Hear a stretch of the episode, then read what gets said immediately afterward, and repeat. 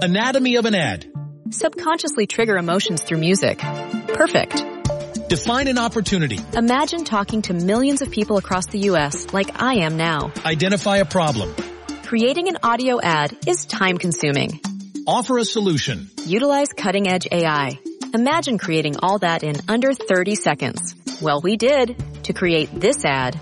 To learn more about AI in the audio industry, download the white paper from audiostack.ai.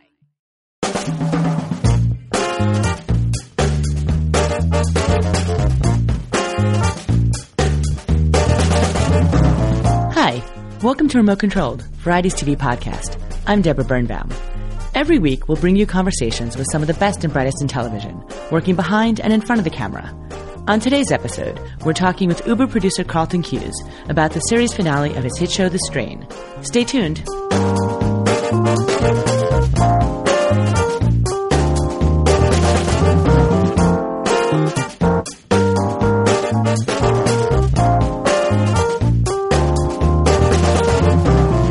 Hi, I'm Deborah Birnbaum with Variety, and it's my pleasure to welcome Carlton Cuse. Thank you, Deborah. Happy to be here. He's happy to have you. So you're heading into the final season of The Strain. How does that feel for you? Well, it's a mixed feelings. I mean, it's been such a great experience making the show. Uh, you know, with everybody involved and and working with FX, it's been fantastic. And so I'm sort of I'm sad to see it end. But on the other hand, doing the last season of a television show is awesome because you know there's no more stalling around, and you get to ultimately take the characters to meet their ultimate fates, and that's a really fun and exciting thing to do as a storyteller. Why did you make the decision to end it now? Uh, I think because it felt like we were stalling around. You know, the, um, the the idea was always to do three seasons of the show when we sold it. Um, it was originally going to be one season for each book, and then, um, you know, as Guillermo and Chuck Hogan and I collaborated on um, the story, we felt like we could take the second book and make it into two seasons. But then, kind of going into season four, it really felt like you know we needed to increase the storytelling velocity and finish the story. It was you know it was never meant to be like you know The Walking Dead, an open ended experience. And I think in part because there's there's like a there's a main bad guy. There's this master and he's out there and there's only so many times you can kind of confront him and fail. And it really felt like it was time to deliver to the audience some ultimate resolution of the narrative. Is the finale you're writing towards the finale you always had in mind from the beginning?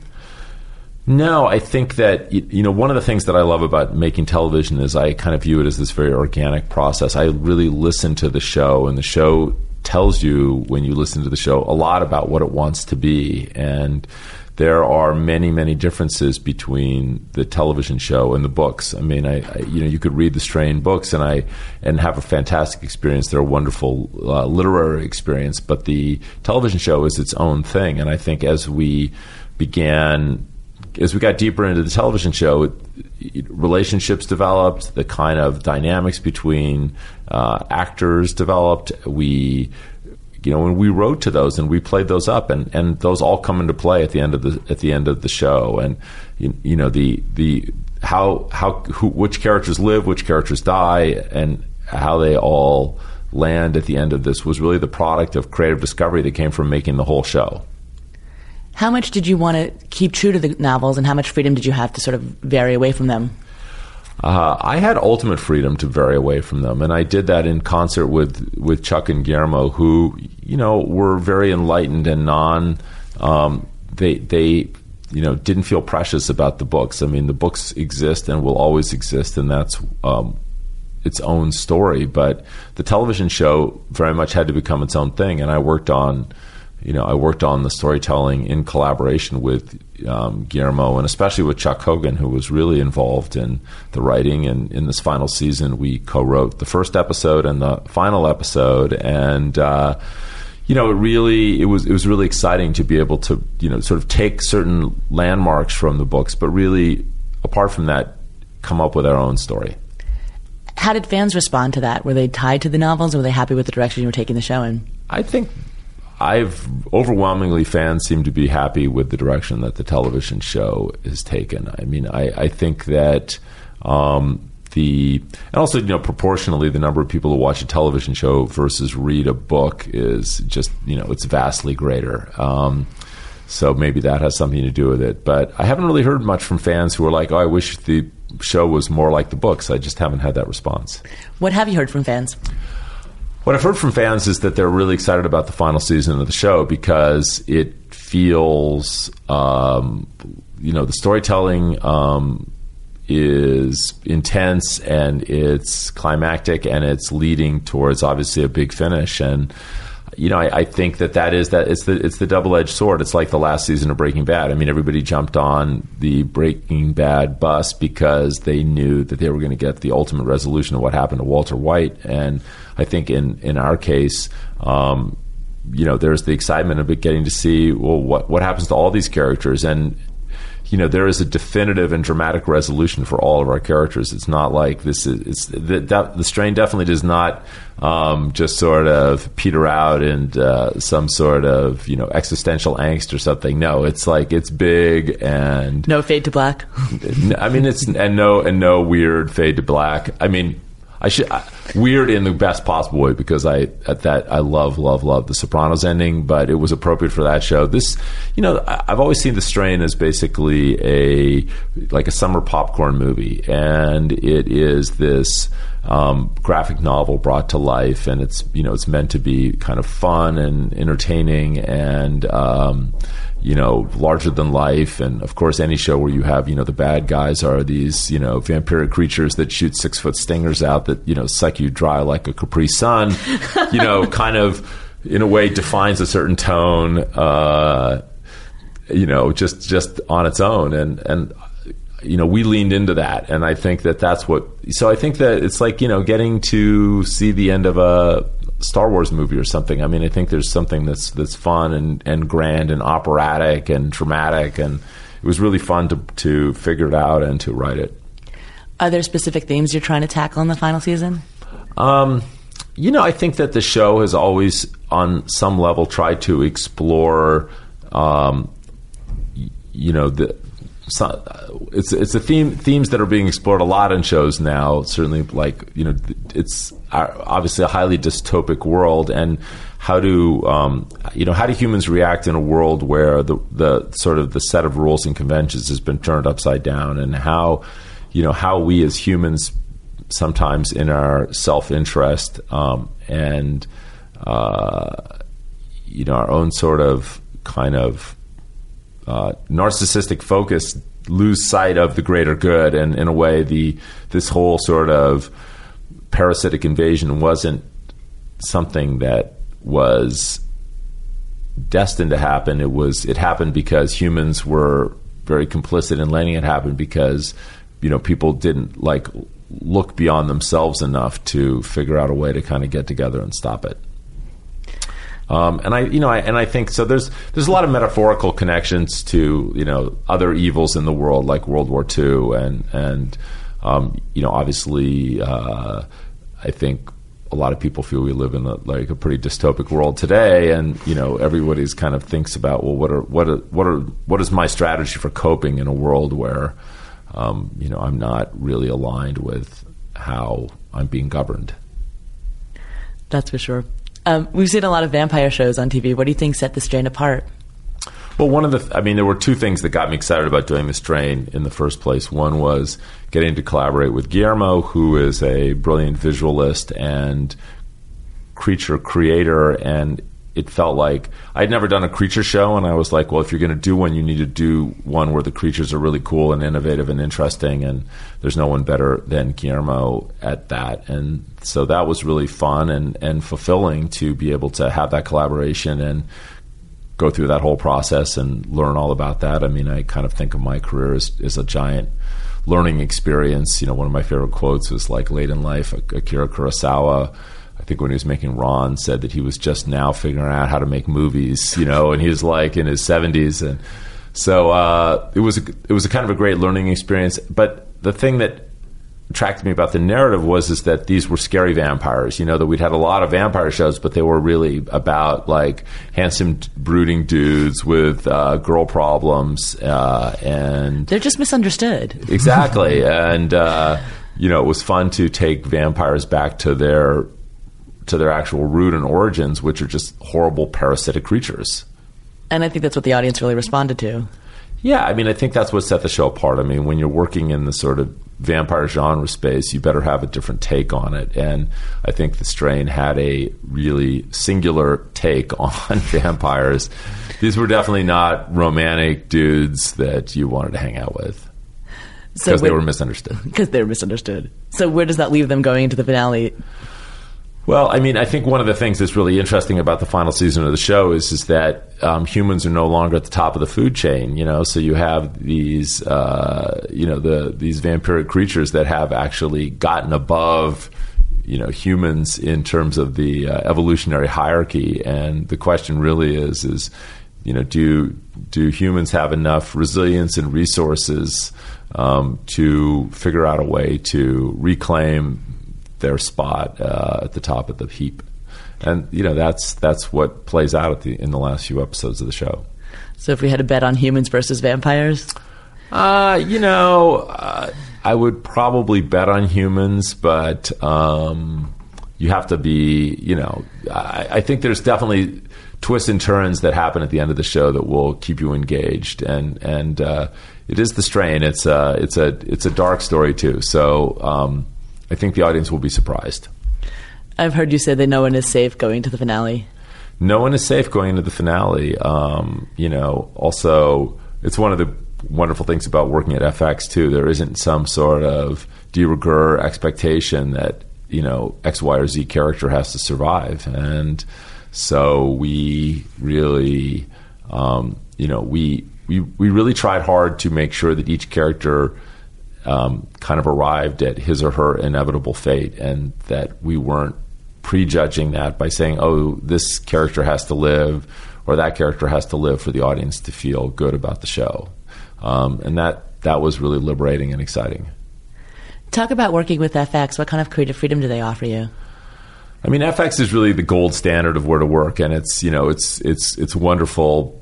It's also kind of painful sometimes when you have to work other places that are you know not as en- enlightened. Um, and you know, I have to say, you know, John Landgraf and, and everyone there is you know exceptionally focused on really doing what they can to ensure that you as a creative person can do your best work and um, and you get notes from FX like you know you know make this more messed up you know like like tangle this up make this more complicated make this you know thornier you know it's like it, it, in, in some ways the notes are the antithesis of the kinds of you know the traditional notes particularly um, you, you know coming out of um, at the beginning of my career when I was really doing network television, you know, it's it's really an interesting evolution. Network television used to be, you know, it's all about, um, you know, kind of finding a a broad and wide lowest common denominator. So notes are always about clarify this, make it clearer, make it, you know,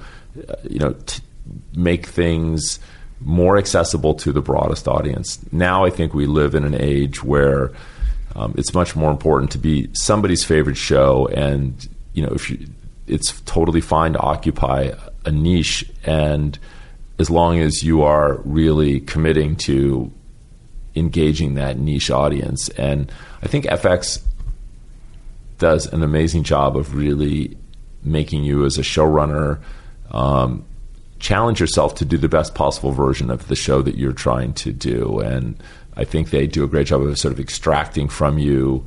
Um, you know, in the, in the best way that you you know you think about like famous book editors, you know, who've worked with great authors to help kind of shape their stories or help them realize fully what they want to say. I mean, I think that's kind of the approach that you get working at FX. Could you see yourself going back to broadcast and doing a show over there?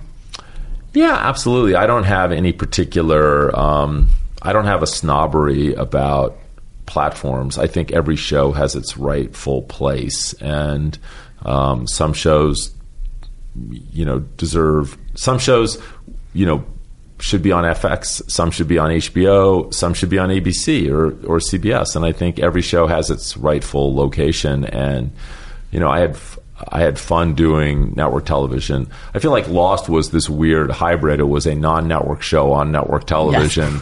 Um, but I also, I you know, I created and, and and ran a show for six years called Nash Bridges on CBS, which was uh, you know a, a kind of an action comedy uh, cop show, and you know I had a lot of fun making it. So yeah, I mean, I, I think that uh, I, I, again, I, I I'm I I could I, I don't have any particular like limitations about where I would make shows. It feels like Lost, and we've talked about this before. Sort of set the standard for shows setting their end date. I mean, we, you know, obviously you're doing that with Strain. You did it with Bates Motel. It feels like, I mean, it, it helps audiences kind of know where to find things these days.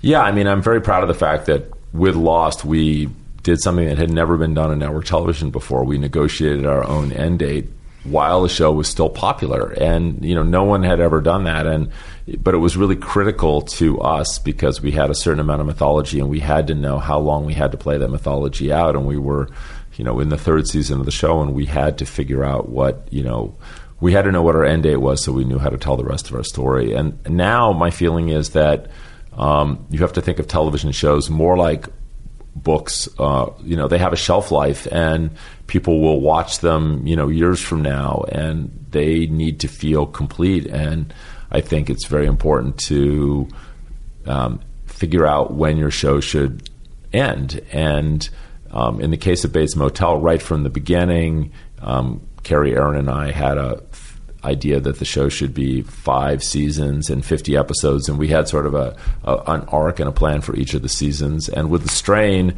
as I said, it was originally planned to be three seasons, and then you know it ended up being four because as we got into the storytelling, we felt we could make a few more episodes, but you know it was always planned to have an end date, and I think that that's. Um, you know, I think that's those are the best kinds of shows.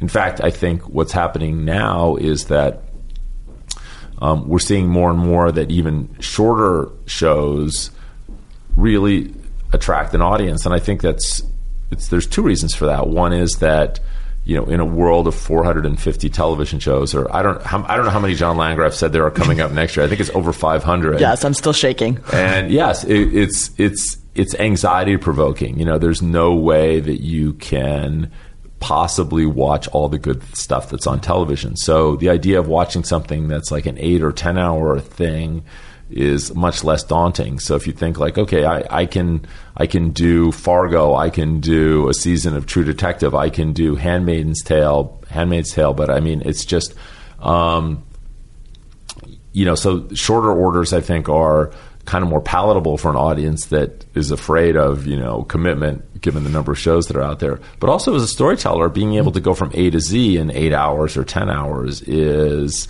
a huge advantage you know and, and allows you to have a um, you know th- there's you know a velocity and a and a kind of dramatic intensity to your storytelling that, that's much harder when you're kind of contemplating 50 hours Absolutely. or 100 hours. It's hard to imagine do you think networks are more responsive to this idea now that they're more embracing the idea like, okay, this show is just going to be a three or four episode run? Given what it takes to launch a show and make a hit in the first place, I think it's harder in the network television environment. I think that um, I think cable um, still has the advantage of being able to you know market and promote limited series. You know, I think the network business still fundamentally is you have to program a lot of hours and because it's so expensive to to market and launch a show. I, I think they're still looking at solutions that involve shows that run for a long time, and there's definitely a whole there's whole categories of shows. I mean, like closed-ended procedurals. I mean, CBS has done a fantastic job of making a great business out of making a certain kind of show. When you look back over the strain, is there a moment you're proudest of?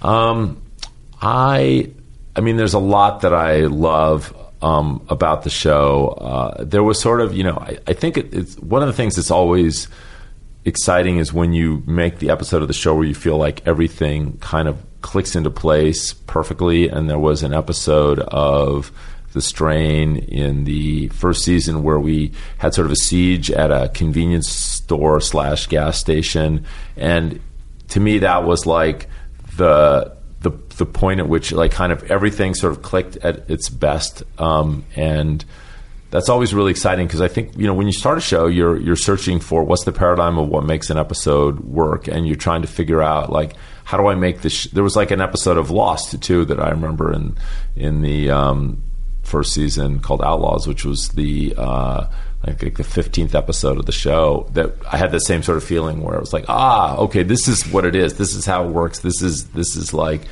and it's just it's like I guess it would be the same as you know being a like a, a basketball player and going out and scoring forty points and having you know uh, a triple double or something. You know, it's just it's it's that moment when you feel like everything's firing on all cylinders, and that's that. Uh, convenience store episode in the first season was the one where I felt like, okay, this is this is what our show can be at its best. And what about a challenging moment? Um, you know, it was. Um, there were definitely some challenging moments. Um, you know, we we uh, you know we just we had um,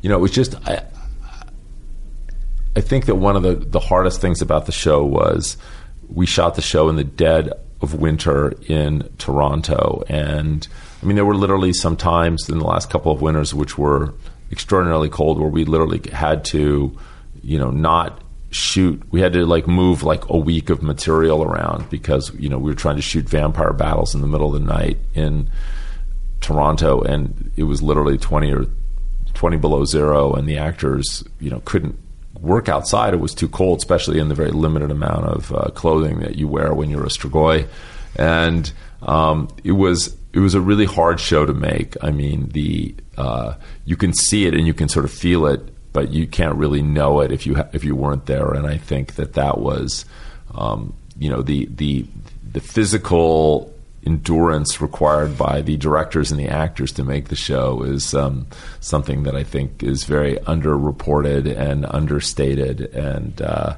you know, it, it made it made the show look wonderful to shoot in the winter, but it was really hard. You've talked about that you learned something from every experience. Is there something you learned from this one? Um, oh my gosh, I think there's like a million things I learned, but I, I, you know, I, I, I think that, um, I, I, don't know that there's any one giant lesson that I learned from this show. I, I think that it's, you know, one of, one of the ongoing lessons that I think is important is that, that and that is, you know, when you make a television show, there's this kind of alchemy factor. You know, as, as good as your intentions are, you also have to have, alchemy. You know, you have to have the right combination of writers and directors and um, and actors, and and the way in which everybody gets along on a show is a huge factor in the show's success and also in the enjoyment factor of making the show. And you know, we kind of fell into this wonderful alchemy on the strain that was, I think, the was the countervailing force to the cold winters in Toronto is that everybody really loved each other. The actors really connected and got along. We didn't have any, um, you know, we, we, we, you know, we didn't have like anybody who was a problem. And, and, um, you know, I, I, really have to give a big shout out to Miles Dale, who was our producing director in Toronto, who sort of, you know, was the, the, the field general managing this incredible operation and getting the show made day to day, week to week, season to season. And, you know, he was a, a fantastic leader and a huge factor in making the show, you know, making the show work and making sure that everybody had a good time while it was working. Every time I talk to you, I marvel at all the shows you're juggling at any one given time. So, you've, you know, the Strain's wrapping up, Bates is wrapping up, but you've got more coming up. Again, how do you do it? How do you juggle everything? Um, you know, I think that I one of the things I love about television is, is that it's a collaborative medium, and I love nothing more than working with other writers and you know, the reason I'm able to do what I do is because I'm working with a bunch of other talented people who really um, do a lot of the, you know, a lot of the hard work. And, you know, I have blessed to have great collaborators like Kerry Ehrin on Bates and, you know, Chuck Hogan and uh, uh, like uh, Weddle and Thompson on The Strain and um, on Jack Ryan. I have Graham Roland and um, I'm doing this new pilot called Locke and Key, and I'm working with Joe Hill, who is um, Stephen King's son and a wonderful guy and a great writer. And those those collaborations are kind of and, and are what make it possible. So you've got some projects coming up on screen, on streaming. You mentioned Locke and Key and Jack Ryan. How does that experience feel different for you? Is it different? It it is different. I mean, the you know the imperative on streaming is really just to have people keep watching and you know, I, I, love the lack of content restrictions. You know, I, I, I like that people can um, drop f bombs whenever they want, which is really fun. Uh, and you know, speak like people really speak. And um, also, I feel like the um, you know, just the like this is the, the, audiences are quickly changing in how they're habituated and how they watch stuff, and streaming is how people watch things. I mean, it was. Uh, you know, uh, if you think about Netflix, which you know five years ago was spending like three hundred million dollars on original programming, and this year it's like over five billion. I mean, it really speaks to you know kind of the an evolution of how the audience is is is taking in shows. I I, I miss the week to week engagement. I mean, I think that the sort of the the you know HBO still has the corner on that market, and I think it's been enormously helpful to shows like Westworld and Game of Thrones to have that sort of week to week engagement with the audience. Um, I think Hulu has interestingly been experimenting with sort of the hybrid model on um, Handmaid's Tale um, and the um, but you know it's it's it's a little weird when you do something and then it all just drops in one day and uh, you know I, I, I I still feel like there's some kind of there, there's there's a weird dynamic to that in the sense that like you can't necessarily talk to someone. Maybe they've watched four but they haven't watched all ten or whatever. But but it definitely is how people are watching television and it's, it's how people stay engaged. And so I'm you know I'm really interested to sort of see to take it all the way through the process. I'm in the making of the show process now and mm-hmm. I'll be you know I'll have more to I'll probably can speak more intelligently about it once they've actually dropped and I have a reaction to how they're perceived. Does knowing that it's going to be binged influence how you create the, and write the story? Yeah, I mean, I think one of the things you know that that um, is there's much less recapery. I think in, in traditional week to week broadcast television, um, particularly you know, there's some sense that you have to sort of catch the audience up with where they were, and you know, try to include things in the narrative at the beginning of episodes to sort of reset this the overall stakes. And you don't do that at all in a streaming show. Like it's just you just pick up and you just keep going, and it feels much more like one continuous story. So how is Jack Ryan coming along? I think Jack Ryan's going to be great. I mean, we're in the middle of editing the show right now, and I, I think it's a big, kind of fun I, you know, I think it's the streaming show equivalent of like a summer tentpole movie. Um, I, I think it has the uh, the look and feel of the um, like the Harrison Ford chapters of Jack Ryan. Um, but I think they really, really with the added advantage that because we're doing it over eight hours, we can do the sort of mosaic storytelling that um, Tom Clancy does in his novels. You know, uh, in a in a two hour Jack Ryan movie, you have to basically just follow Jack Ryan and go from A to Z, and you've got to be focused on Jack Ryan. In eight hours, you can, you know, go down um, a bunch of other paths. And, and the thing I always loved as just a fan of Tom Clancy's books was, you know, you you you read like a few chapters about a character, and you have no idea how this character engage is, you know, connects to the rest of the story, and following those characters and seeing how they ultimately interact with your main characters was really part of the fun of building out those worlds, and that's something that we've done in our version of the show.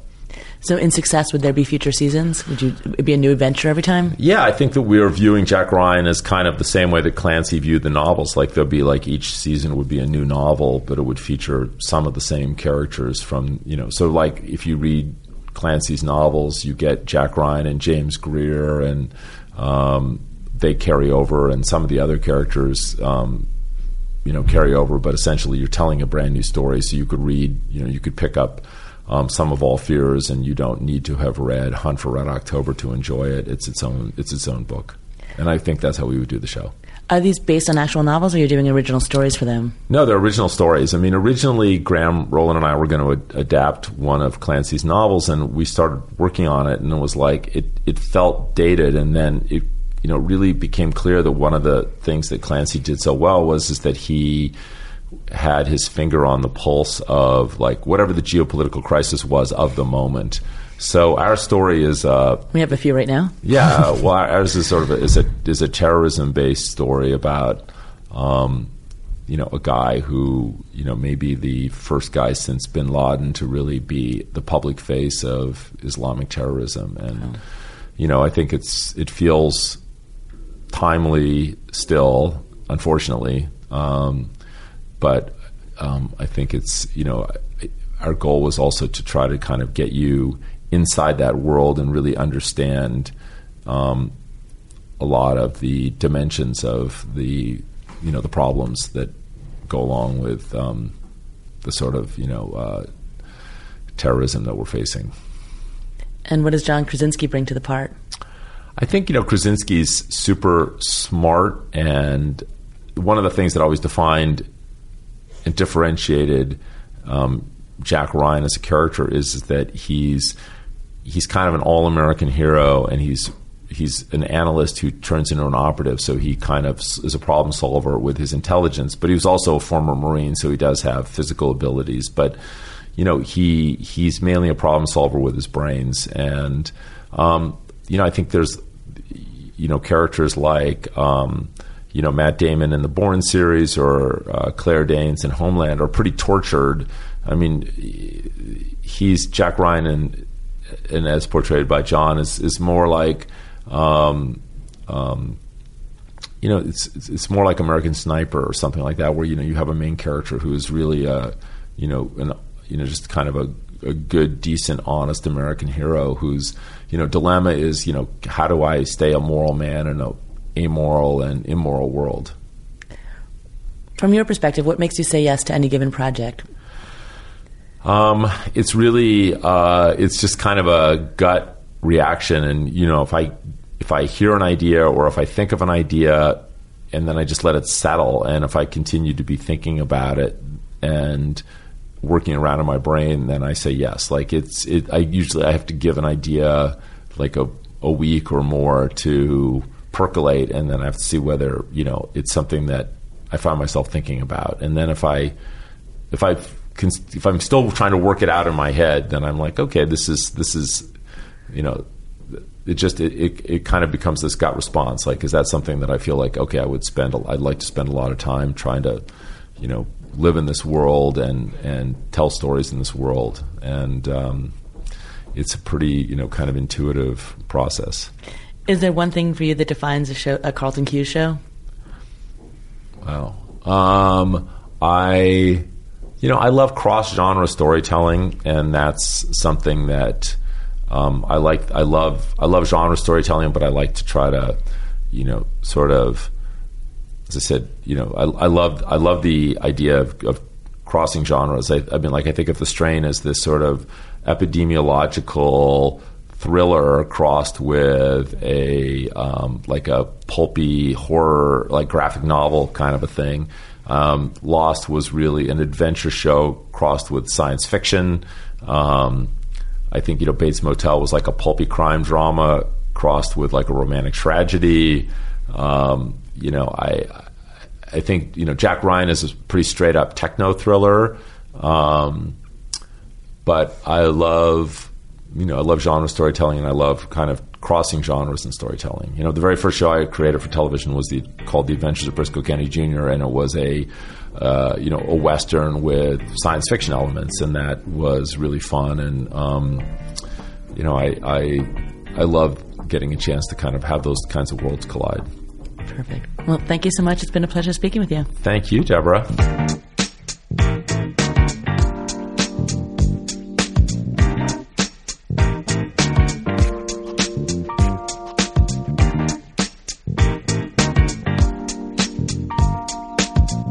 Thanks for listening to today's show. We'll be back next time with another great episode. We'll be talking about the new season of The Voice with all of the season's coaches, as well as host Carson Daly and executive producer Mark Burnett. See you next time.